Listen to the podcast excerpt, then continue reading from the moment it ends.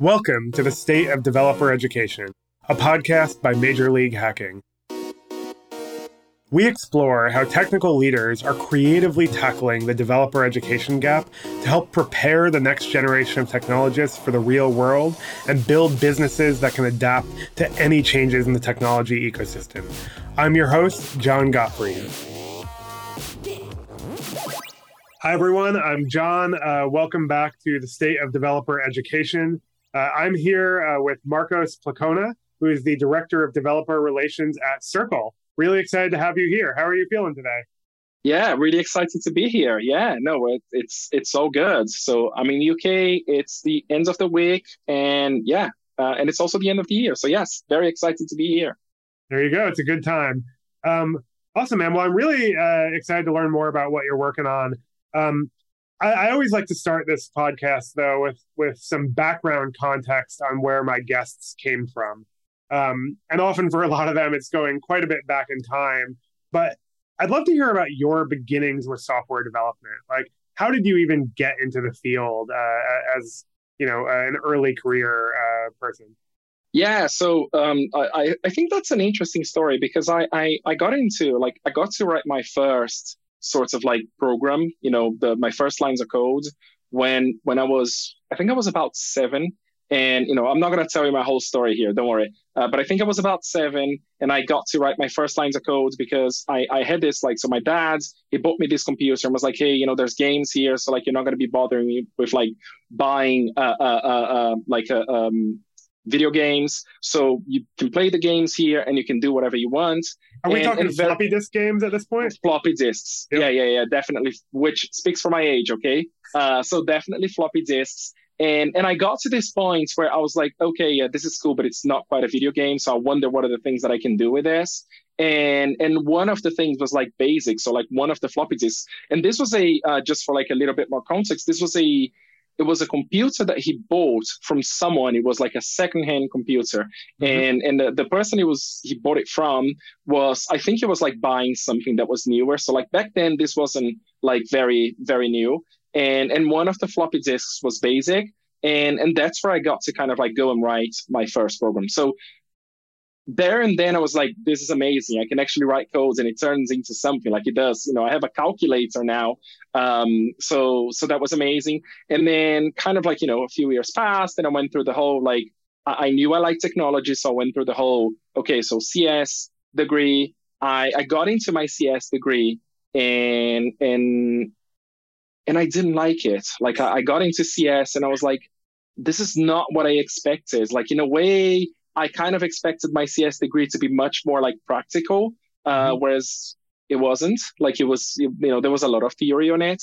Um, so I I dropped out uh, two years in. Okay, so like two years in, I was like, yeah, this is not working on. This is not working out. So I'll I'll um I'll, I'll drop out and I'll do something else. Uh, so at this time, I I moved to Europe. So I moved to the UK. I was I grew up in Brazil, and at this time I moved to the UK and and straight like as I got into the UK, got a job as a developer, started you know kind of like just doing my my developer things, and um and then I decided that I wanted to try my my uh, uh my degree again. So I mm-hmm. went uh, to computer science again. And, and that time I finished the course. Okay, so like you know that time I went through it. Uh, that time was different, and I think um, you know, in retrospect, I feel like when I when I did my first degree, like when I went for my first degree, I I just wasn't mature enough. Like I mm. just didn't have an understanding of like what it is that I expected. Uh, whereas on the second time, I was like, okay, so I know what I'm gonna get. I know there's gonna be some theory, but I also know there's gonna be like a lot of a lot of fun, and I'm gonna get to meet people and everything. Um, and and so basically, you know, like I've been an engineer uh, uh, most of my career. Okay, so yeah. even now that I don't have an engineering title, I still write code pretty much every day. I still really enjoy it. So like I am your kind of like lifestyle developer. Yeah, you know it's funny. I had a really similar experience where I started off in computer science and actually switched and got a history degree because I realized that I could do programming for fun and the theory and and sort of the mathematics of it wasn't what I was interested in. But I've encountered a lot of scenarios now where I look back and I'm like, you know, I really wish I understood the theory better. Like, yeah. It, at the time, I didn't get it, and now it, it's kind of a missing piece. Yeah. So, so that's the thing. Like, I, I think I just wanted to write code when I when I did my first kind of like try on on CS. I was just like, I just want to write codes. I don't want to, you know, I don't want to learn about these stacks and heaps and like why they exist or something. Like, I just want to go and write some code. Um, whereas, you know, as you grow up, you, you kind of go, yeah, okay, so maybe that's that's actually important. Yeah, it's definitely uh, hindsight is twenty twenty there. I'm curious though, like like looking back on it, and, and certainly you've worked with you know young people and students uh, more recently too. Are there things that you think uh, sort of an academic environment could do differently that would satisfy both of those interests and needs?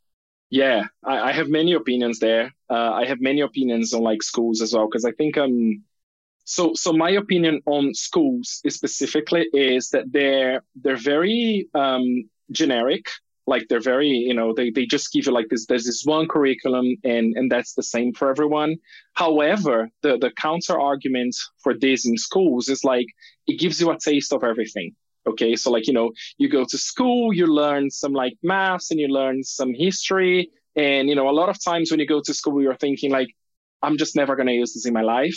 And the reality is like some of it you won't. Okay, like you know, I don't I don't think that I I use a lot of like my my you know like my my chemistry classes or something. Um, so the reality is you won't. Uh, but then you go into um, like you go into sort of like a, a, college degree, for example, and and I feel like the the the way I would like it to be is almost like you get to choose your own adventure. Obviously, you need to follow their curriculum, um, but I think there's certainly going to be people who are like, "Hey, I just want to do more of the practical stuff," um, and and and there's going to be people who say, "Hey, no, I- I'm actually okay just doing like just focusing on the theory because that's you know that's how I want my career to go." So I, you know. I'm sure that if I go like talk to a university about this, they will have you know their own like opinions as to why things are this way. Uh, but I feel like there's a you know it, it, makes sense for it to be generic for some you know for, for like a period of time. But I also think it would be way better if it could be very specific uh, uh, at a different time. Yeah, it's almost like you have to be able to tie the use cases back to the actual theory to make it yeah click you know, mm-hmm. like I, I never cared. I was like, oh, O N, like whatever. Like, what does that mean? You know, now like I've encountered scenarios where it's like, oh, okay, like I understand why optimization is an important topic, right? But when you're learning purely the theory with no application, you don't yeah. really get why it's useful. Yeah, yeah, hundred percent. And and uh, so so yeah, I I do feel like things could be different we have gone a long way though because like you say it's like you know I, I, I get to spend time with like students at hackathons and everything. And a lot of the times when i talk to them i go wow i wish it had been like this back when i was at universal. Like i wish i had access to the same things. Um, so you know we've, we've gone a long way and i feel like we're, we're going towards the right direction. Mm-hmm. um, but i still feel like there's some tweaks that can exist. Yeah absolutely. It's um MLH certainly exists, at least in part, because it's something that, you know, Swift and I both wished we had more of as students. So, you know, you started off kind of false start and then start again as an engineer. Um, and eventually you went to developer evangelism, which uh, has many different aspects to it. Like, what, what drew you to that rather than staying on the core, like, engineering path? Yeah, so um, so developer evangelism for me, like I always joke, like whenever I like if I'm interviewing for a job, for example, like I, am always like, I always like to tell people that I got into developer evangelism by accident because I, you know, I was an engineer. I was pretty happy with what I was doing as an engineer. And then, um, but I also liked uh, going to conferences. I also liked like presenting. I also like going to events and, and like doing presentations. And there was this one time I was speaking at a conference and, and someone came to me and said, Hey, this was in 20, 2013. Okay. So someone came to me and said, Hey, have you ever thought about developer relations? And I was like, I don't even know what that is, but like, tell me more. So they tell me about like, you know, what it, you know, what it encompasses. And, and I'm like, that's a job. And, and this guy goes, yeah, it's totally a job and it's what I do. Because so back then you have to think that only the the sorts of like big companies had developer relations. And when I say big, it was like, you know, it would be like the likes of Google, it would be the likes of Microsoft and Adobe as well, had some developer relations people. And and and and this guy comes to me and he goes, like, you know, it's it's a job and like those are all the things that you can do. And I'm like, wait, I can like you get paid to do the thing that I'm doing because I was doing this for free. Okay. Like I was like I was a I was a meetup organizer. I was um I like I would go speak at conferences. A lot of the times I was actually doing that on my own time and you know out of my own pockets, okay? Because like some conferences would pay for my travel, but not my hotel or vice versa. And and and this guy was like, yeah, you know, you get to do like all these things. So you, you get to basically just like do the full package and, and you don't need to go back to work on Monday and like work a sprint. And and back then I was like, well, you know, I do feel like I've been a, a software engineer for a long time now.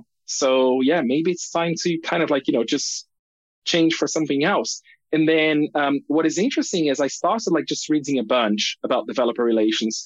And and I remember like, you know, back then reading uh, uh, Chris Heilmann's uh, uh, blog post about this. Yep. And he had a like he had a long page with like a bunch of things about it and like all the pros and cons and everything.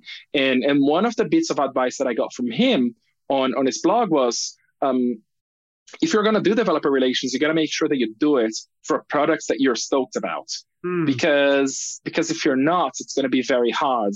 And I, you know, I honestly I couldn't agree more. And like having done developer relations for a long time now, I, I couldn't agree more because um, you know I I did my research, I did my own research, and I talked to a bunch of companies, and ultimately I ended up at Twilio. So ultimately I ended up uh, uh, um, joining Twilio in 2014. So I, I still took a while. You know, remember I, I, I met this person in 2013 when they told me about developer relations. And, and basically I was like, no, I want to take my time and, and I want to make sure that I find the thing that is right for me. Um, and, and back then, Twilio, and, and it still is, okay? But like back then, Twilio for me was like this magical thing of like, wow, you write three lines of code, someone gets a text message. That's amazing. Um, and and and I also remember uh, so that's the that's the funny bit here because I also remember like uh, um, seeing a job advert from SendGrid, which at the time they they won uh, you know like they, they hadn't uh, uh, been bought by Twilio and and I remember just like reading about it and thinking who wants to work for an email API? Like emails are boring. And little did I know that, you know, eventually Twilio was gonna was gonna buy SendGrid and I'd be doing some developer relations for SendGrid as well. Um, but yeah, no, it, it, so it was by accident. Um, but it's by far the, the best choice that I've made in, in my career. Like I actually really, really enjoy developer relations because I like the the educational sides of it. Okay, so um, yeah, it's by far the best choice that I've made. Yeah, you know, it's funny. So my co-founder and I at MLH met when I was a developer evangelist for Twilio, and he was at SendGrid, and we mm-hmm. always had this kind of like friendly competition of like who could make the most interesting demo, you know? And I always felt like I had a leg up because making someone's phone ring is way cooler than sending them an email. But yeah. we, you know, we definitely went back and forth on it. He had some really cool ideas, but um, yeah, it was it was an interesting time. And you know, I like you were at Twilio for for quite a long time. Um, yeah.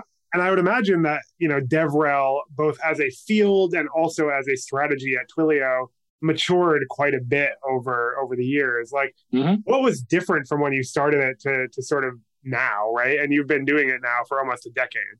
Yeah, so so back when I started, and I remember thinking about this as well. Okay, like back when I started, I think um the way I like to put it is DevRel was spring break for developers. Okay, so a lot of the people that I knew that did DevRel back then or the people that I met back then, they did it for a year and were like, I can't do this anymore. Like, I just want to go back to being a developer because, a lot of burnout. like, you know, you know this. Like, it's um like DevRel is very intense and and it's also not that glamorous. Like a lot of people just say it as like, oh yeah, you're going to be traveling the world and you're going to be seeing places and talking to people, and that sounds amazing. And it's like, you know, there's a lot of like being alone in a hotel room on a weekend uh, uh, you know, there's there's there's a lot of like uh, uh, doing work and actually working on presentations on your own. Uh, it's there's a it's a lot of fun, um, but it's also not that glamorous. And this is definitely not a, a, a rock star's life. Okay. You know, like I've, uh, uh, you know, there's, there's no like throwing screens out the window or something like that's not, uh, you know, that's not the lifestyle.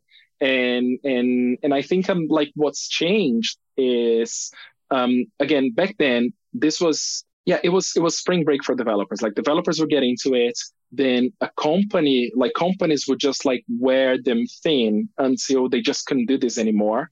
Um, and and and they would just like move on. Either they would either they would find something else that they believed uh, uh, wouldn't burn them out or they would just go back to like being engineers and the one thing that for me was like a um, was a big thing was I wanted this to be different. Okay, so when I when I joined Twilio, and I think you know this is no secret, uh, uh, and and I think you will know this. Like Twilio's kind of strategy for DevRel was be everywhere and be awesome. That was the strategy. Okay. Yep. Now the thing with this strategy is like, yeah, you can do all these things for twelve months, and then and then it just becomes impossible for you to do it. Uh, you know, I, I I met a bunch of people in DevRel who like came to me and said, "How can you do this job for like this long? Like I hate it. Like I hate doing it." And then for me, like I love doing it. Like I love doing this job. Uh, but the one thing that is different is like uh, I feel like I was like at Twilio, like in the very beginning when I got into it, because Twilio was my first ever job. Uh, the the coaching that I had towards like you know the travel and the events that I did was very good. Like you know, um, I feel like that was perhaps the tipping point where Twilio, you know, and, and the leadership was kind of like realizing that um, it costs a lot for you to find someone. Like it costs a lot of money and energy for you to find someone. And then you get that person to a point where they're, you know, where they're ready to go, they're ready to represent the company and everything. And then you send them out there and they do it for 12 months and leave. Like this is, it's just not sustainable. So I think this was the tipping point, and I feel lucky that I was kind of like part of it because when I when I started to build teams like for Twilio, so like you know I was involved in like building. Obviously, I built the the EMEA team. I was involved on the on the APAC, and I built the LATAM team. But when I started to build teams at Twilio, I was I always had this in mind. So these were the conversations that I had with candidates, like, hey, you know, it's it's it's it's a great job um, but it's not all that glamorous and and you gotta make sure that you're thinking about these things because I know I know people like to say that uh, you know like work and your life they're like two separate things, but the reality is like you spend a third of your life at work. Okay, so in a way, like whatever you do at work, it affects your life, and also you know if if you're going to be traveling on weekends, for example, this is way more than a third of your life. Okay, um, so it's important to kind of like keep those things in mind. And, and, and I feel like what we did is we got to a point where we basically found that balance. Okay. Like, we, you know, our, our attrition at Twilio was very, very low. Like we got to a point where attrition was very low. And, and, and I think it's, it's to do with like all the work that we did to make sure that people understood that something like, uh, uh, and, and I love this, like people understood that a blog post, for example, is the meetup that you don't have to go to. Okay, because you know, not I'm not saying that meetups aren't important, uh, but they're two separate things. And sometimes, you know, you, you don't you don't need to go to like five meetups a week. You can you can go to one and you can like do blog posts and like you will certainly get way more eyeballs on your blog post than you would ever get at a meetup. Um, so making sure that people understood this and make, making sure that we also uh, uh, had an understanding of this was very important. Yeah, I think that's incredibly wise to to move in that direction. Right, it's a lot healthier to yeah. have more balance. I mean, what one of the things that we've done at MLH, and honestly, some of this was learned from from Twilio when I was there, is we have this concept of recovery days, and like mm-hmm. we do a lot of hackathons, and so if one of our full time team members goes to a hackathon, like we fully expect them to take time during the week to offset that, right? Like no one should be working 10, 15 days in a row. You know, that's not sustainable and it, it does burn people out. And um, I certainly had my own levels of burnout at various points in time. And it's, you know, I, I think it's good that the the field has moved in a healthier direction. Yeah, and, and I think um the, the the thing with burnout is you like weirdly enough, you only unless you have the experience, you only realize when it's too late. Like I've met so many people in DevRel who the moments that they realized that they were burnout, they were like, I can't do this anymore. Like there's no there's no way back. There's nothing. Like even if I take some time off, like there's no way back. Um whereas, you know, when you when you've done this for a while when you have some experience of like, you know, what burnouts actually feels like, you know, when you're getting there, then you know you know yourself and you you go cool i'm going to take a break i'm going to stop a little bit um, but not everyone has that experience mm-hmm. um, and, and and i think um you know the way and this is like this is the way everything works okay so this is not just in devrel this is this is everywhere i think um you know every company wants as much as you can give mm-hmm. okay like you know companies like companies they exist for profit and and every company just wants as much as you can give as an employee um so I, I think a lot of the times it's down to you to be able to recognize those things and say, no, I, I, I need a break. Yeah. It's really interesting because I think part of the field maturing is also the individuals in it maturing. Like for me, Twilio was my first full time job. And, I, you know, when I look back on it, like part of why I had put an unhealthy amount of time into it was because I loved it and it was fun and mm-hmm. interesting. And like, I didn't have the sort of like comparative data points of other jobs or also the the sort of like boundaries myself to really think about it critically at the time. And I still see this happening when you get, you know, new grads or very, you know, early career people going into DevRel where it's like, it's fun. Like it truly is fun. And they're mm-hmm. so passionate about it. And it's almost like you like overexert yourself because of how much you like it, but you don't really have the mechanisms yet to be like, eh, like I, I should probably take a week off here, you know, like I'm on the verge.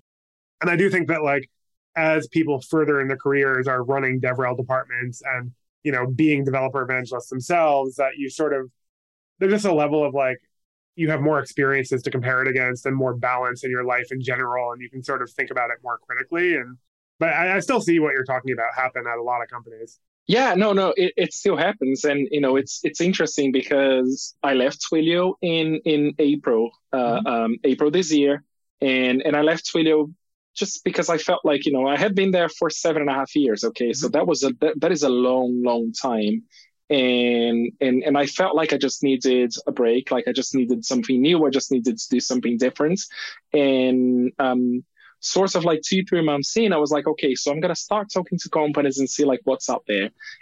I talked to a lot of companies uh, uh, where I was like, I, you know, I, I feel sorry for the people you're going to hire to do this mm-hmm. job because, uh, you know, you will wear them very, very thin until mm-hmm. they hate you and they hate the job and everything about it. Mm-hmm. Um, and, and it's a shame. Um, so yeah, I I very much agree with you. Like this, this still happens a lot. Uh, it will continue happening, and I think it's down to people like us, you know, people like with more experience in mm-hmm. in this field, to to make sure that we kind of like treat people well and we take care of people.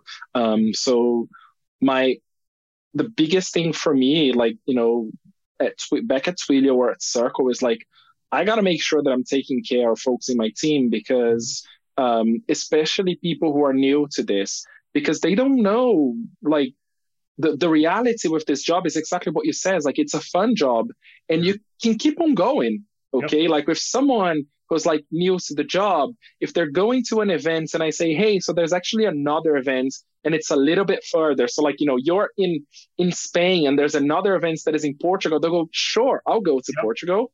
Um, and, and, and the reality is they'll keep on going until, until like there's nothing else. Yep. Um, so so it is down to folks like you know us to to to make sure that you know we take care of people because uh, it's it's an incredibly fun job, um, but it's also you know um, uh, it, it, can like wear you down yeah. uh, uh, uh very quickly.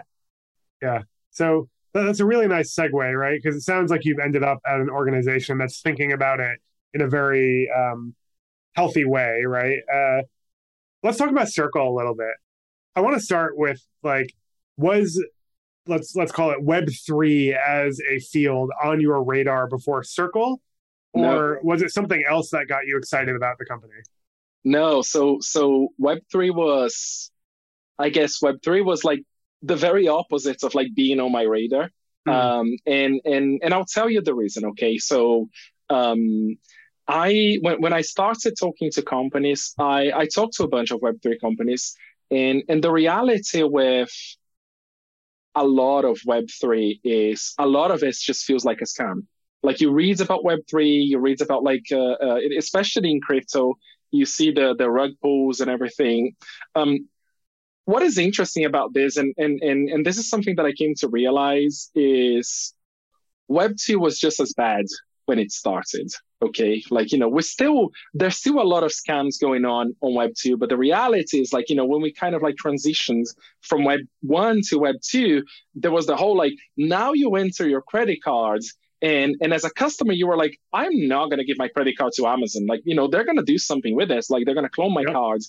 And and and the reality is you know like while back then giving amazon your credit cards would mostly be okay this is not the same story with like every single website that was out there okay? And and i think um the the the, the kind of like a, uh, um the reaction that i had towards web3 back then was very much like it was it was kind of negative because i talked to a bunch of companies and i was like yeah i don't think what you're doing is actually for like the good of the world okay so that is a that is a thing that has always been very important to me like the reason the reason I joined uh, uh, Twilio, for example, was I very much like the idea of giving people like limitless ways of communicating. Okay, and and I still remember like going to hackathons and like talking to people and seeing the things they built and why they built it and and and and and just like getting excited because you're now talking about utilities like you're not talking about oh yeah this is just a hack that you know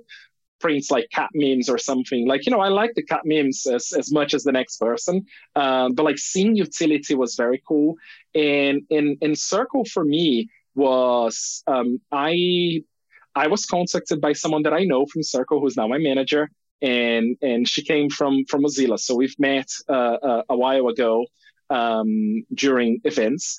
And and she got in touch with me and she was like hey can i just like tell you about circle and i was like yeah sure. So this was the time when i was um, i had left twilio and i was talking to companies. And then we had this conversation and i was like wow this is so not how i expected things to be because you're telling me all these things and i'm actually excited by the products like i'm actually excited because you know um, you're telling me about USDC, for example, which is something that I didn't expect to be excited about um, uh, but you're telling me why it exists and how it makes easier for like people to actually get money in other countries. So I don't know if you saw this, but yesterday there was a um, so it, it, was in the news that the UN is going to start sending um, USDC, which is Circle's uh, crypto.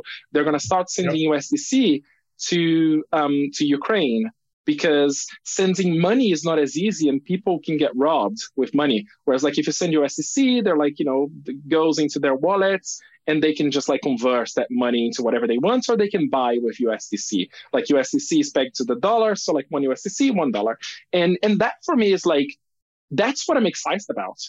Like that's the thing that kind of like just, you know, it, it makes the world move. Okay. So it's actually making like people's lives better and and and that's what gets me super excited but yeah no i i i think i was like on the other spectrum when it comes to like going to to web3 um, but there's another thing uh, which which i very much believed in uh, and this was like even before i considered circle or something which is like web3 is going to happen like it or not okay it's going to happen in in a few years um, web3 is going to be the web Okay, so it's going to be like what we call the web today. Web3 is going to be the web in a few years.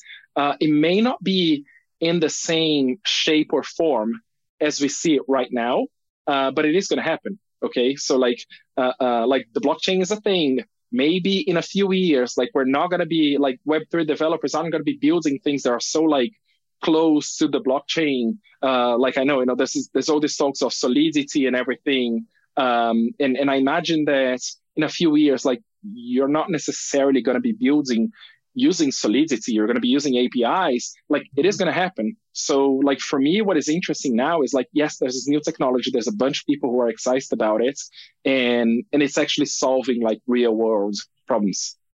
So, I've struggled with with similar things in the Web three world, and when I look at our community, a lot of the folks uh, in it are really excited about the prospect of Web3 for one reason or another. How can developers separate like real impactful use cases from hype and fluff? So, my opinion there is like just think about the utility of it. Okay. So, I I'll be honest with you, and and and maybe this will come back to me eventually, but like I am not excited about uh Bored Ape Yacht Club, for example. Right. Like I'm not excited about like I I see utility in NFTs. Um, but I am not necessarily excited of like I am gonna own a JPEG. Right. For example, like what is the what is the utility on this? Now, where the utility actually exists in, in NFTs, for example, is say, you know, you're like Starbucks and you have loyalty cards, your loyalty cards could be an NFT. And because an NFT is programmable, you can give people stars, you can give people like you can do all these things with an NFT, um, and that stays in that person's wallet. So like you know, people don't necessarily need to use the Starbucks app, um, but you don't need to be Starbucks. Like you could there's there may be a world here where like multiple uh, uh, uh, multiple coffee shops can use the same kind right. of NFT. So like the utility for me on this is way more than than like you know I own an NFT and like it's it's the picture of a monkey or something mm-hmm. like that's not uh, uh, the thing that interests me. So I think um and and it's the same way that I think about crypto in general okay because like a uh, you know one thing that a lot of people don't realize is with crypto, um, every single one of the, the, the the tokens out there, they have a white paper.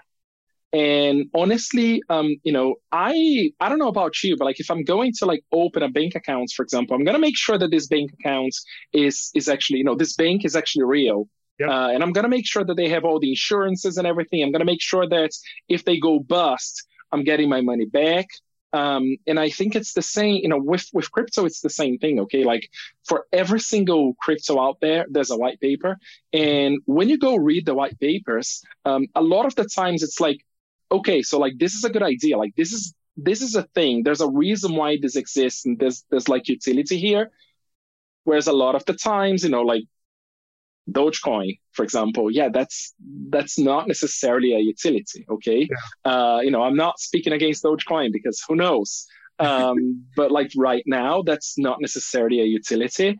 Um, so for me, like you know, my advice is like just look for the utility. And if you do go and talk to like someone who actually represents that company, they should be able to tell you like what their utility is. If they can't, then you know most likely there is no utility.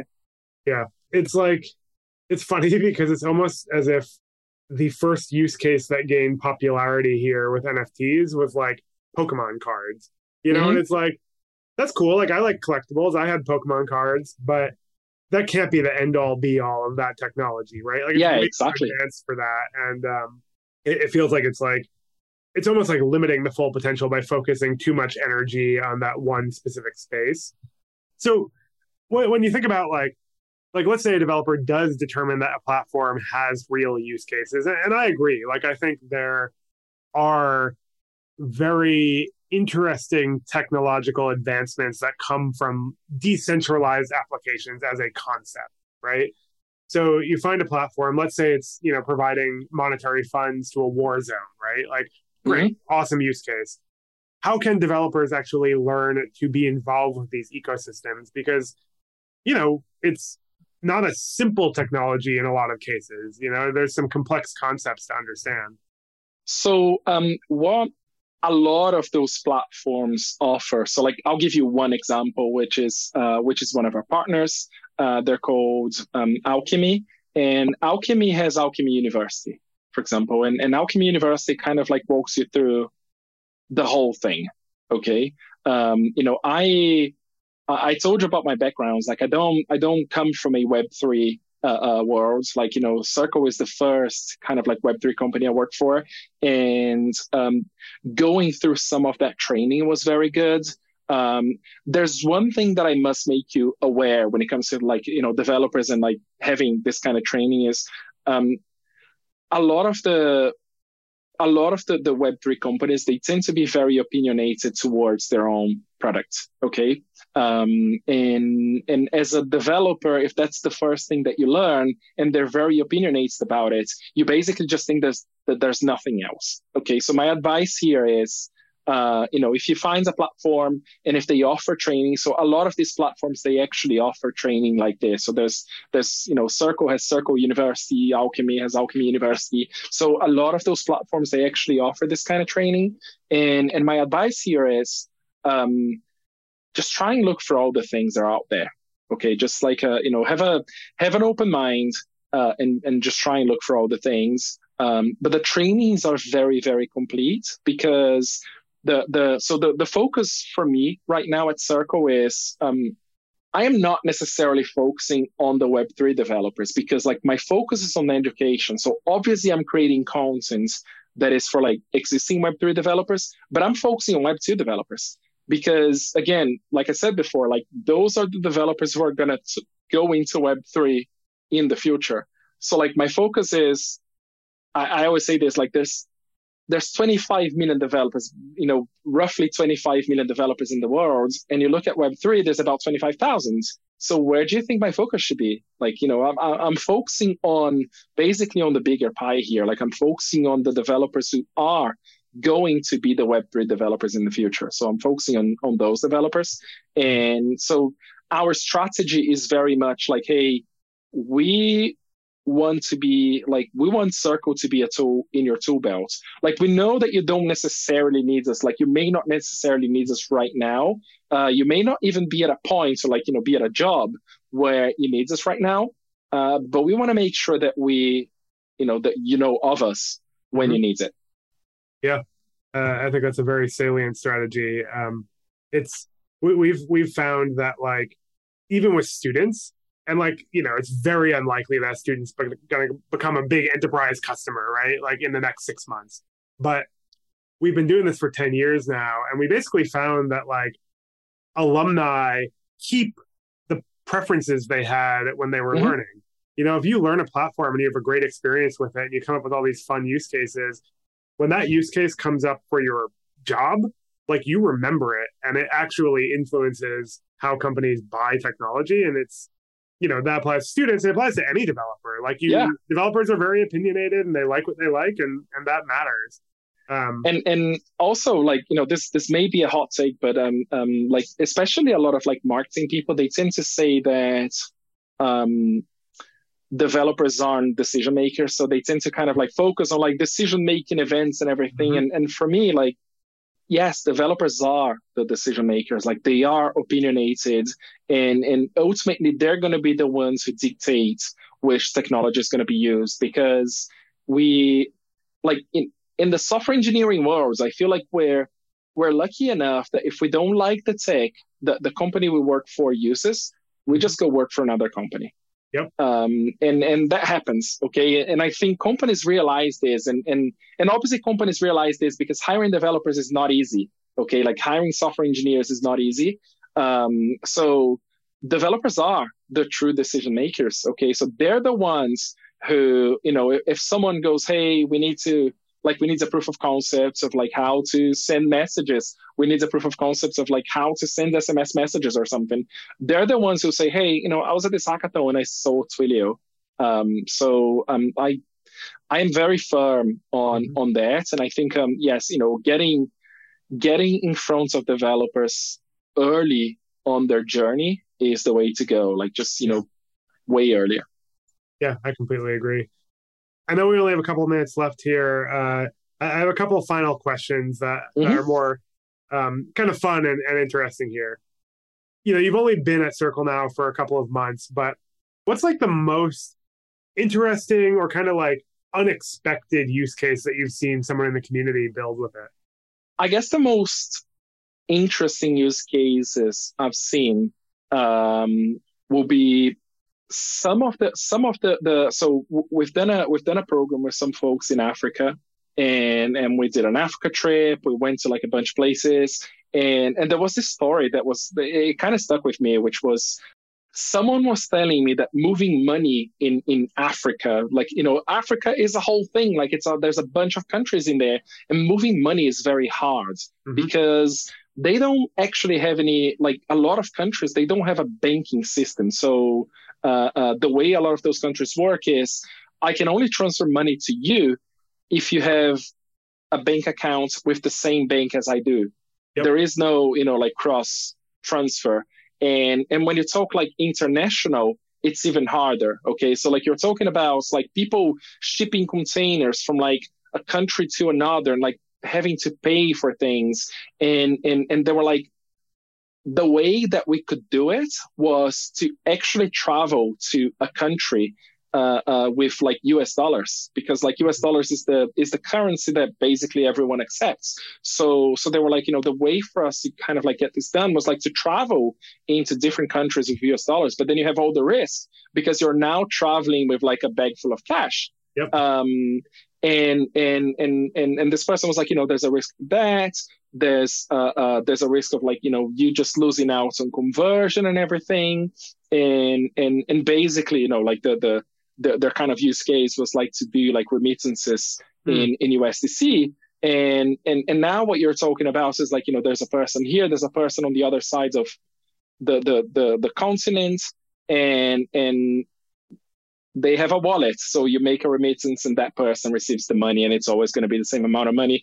Everyone has visibility of it. So it kind of goes, it, it kind of goes against like the whole, you know, anything to do with like bribery or mm-hmm. anything that could be kind of like illegal in a way it's like no it's all visible like you know people right. can see it everyone can see it. it's all on the blockchain and that for me is like it's kind of fascinating i i mm-hmm. find it really fascinating and and and and the other thing is um i know they're doing similar things in argentina as well where you know the Argentinian uh, peso like it, it, fluctuates a lot, so people are basically just converting their money into crypto. Okay, and mm-hmm. and that's their way of kind of like just staying ahead of inflation because you know your money can be worth this much today and like nothing tomorrow. Um, so yeah, I'm I'm I'm fascinated by like these use cases. Yeah, I, I love that. That's really powerful. My last question here is uh, if there's anyone in, in the world of tech that you could take to lunch, who would it be, li- living or dead? Anyone in the world of tech that I could take to lunch. I'm gonna have to think hard on this one because I'm not a massive fan of like tech people in general. okay. I'm gonna have to change your question here. So like if there's anyone in the world that I sure. can take to lunch, and that would be Dave Grohl from Foo hmm. Fighters. I don't think there's anyone in the tech. You could say Dave Grohl is like slightly on the tech world, um, like you could you could argue that. Um, yeah, Dave Grohl, I, I find him like super interesting and super genuine. Um, so yes, I, I would love to take him to lunch. I love it. Awesome, man. Well, thank you very much. Uh, I really appreciate everything you were sharing, and it sounds like there's some really exciting stuff going on in the Circle ecosystem. So uh, thank you everyone for uh, listening. I hope you all enjoyed. If you enjoyed uh, this episode, definitely follow and, and subscribe for future ones, and uh, happy hacking, everyone. Awesome. Thank you. The State of Developer Education is brought to you by Major League Hacking, or MLH. To find out more about MLH and how we power innovation, cultivate developer communities, and teach technical skills to students around the world, visit MLH.io and then make sure to search for developer education in Apple Podcasts, Spotify, Google Podcasts, or anywhere else podcasts are found. Make sure to click subscribe so you don't miss any future episodes. On behalf of the team here at MLH, thanks for listening and helping us empower the next generation of technologists. Happy hacking!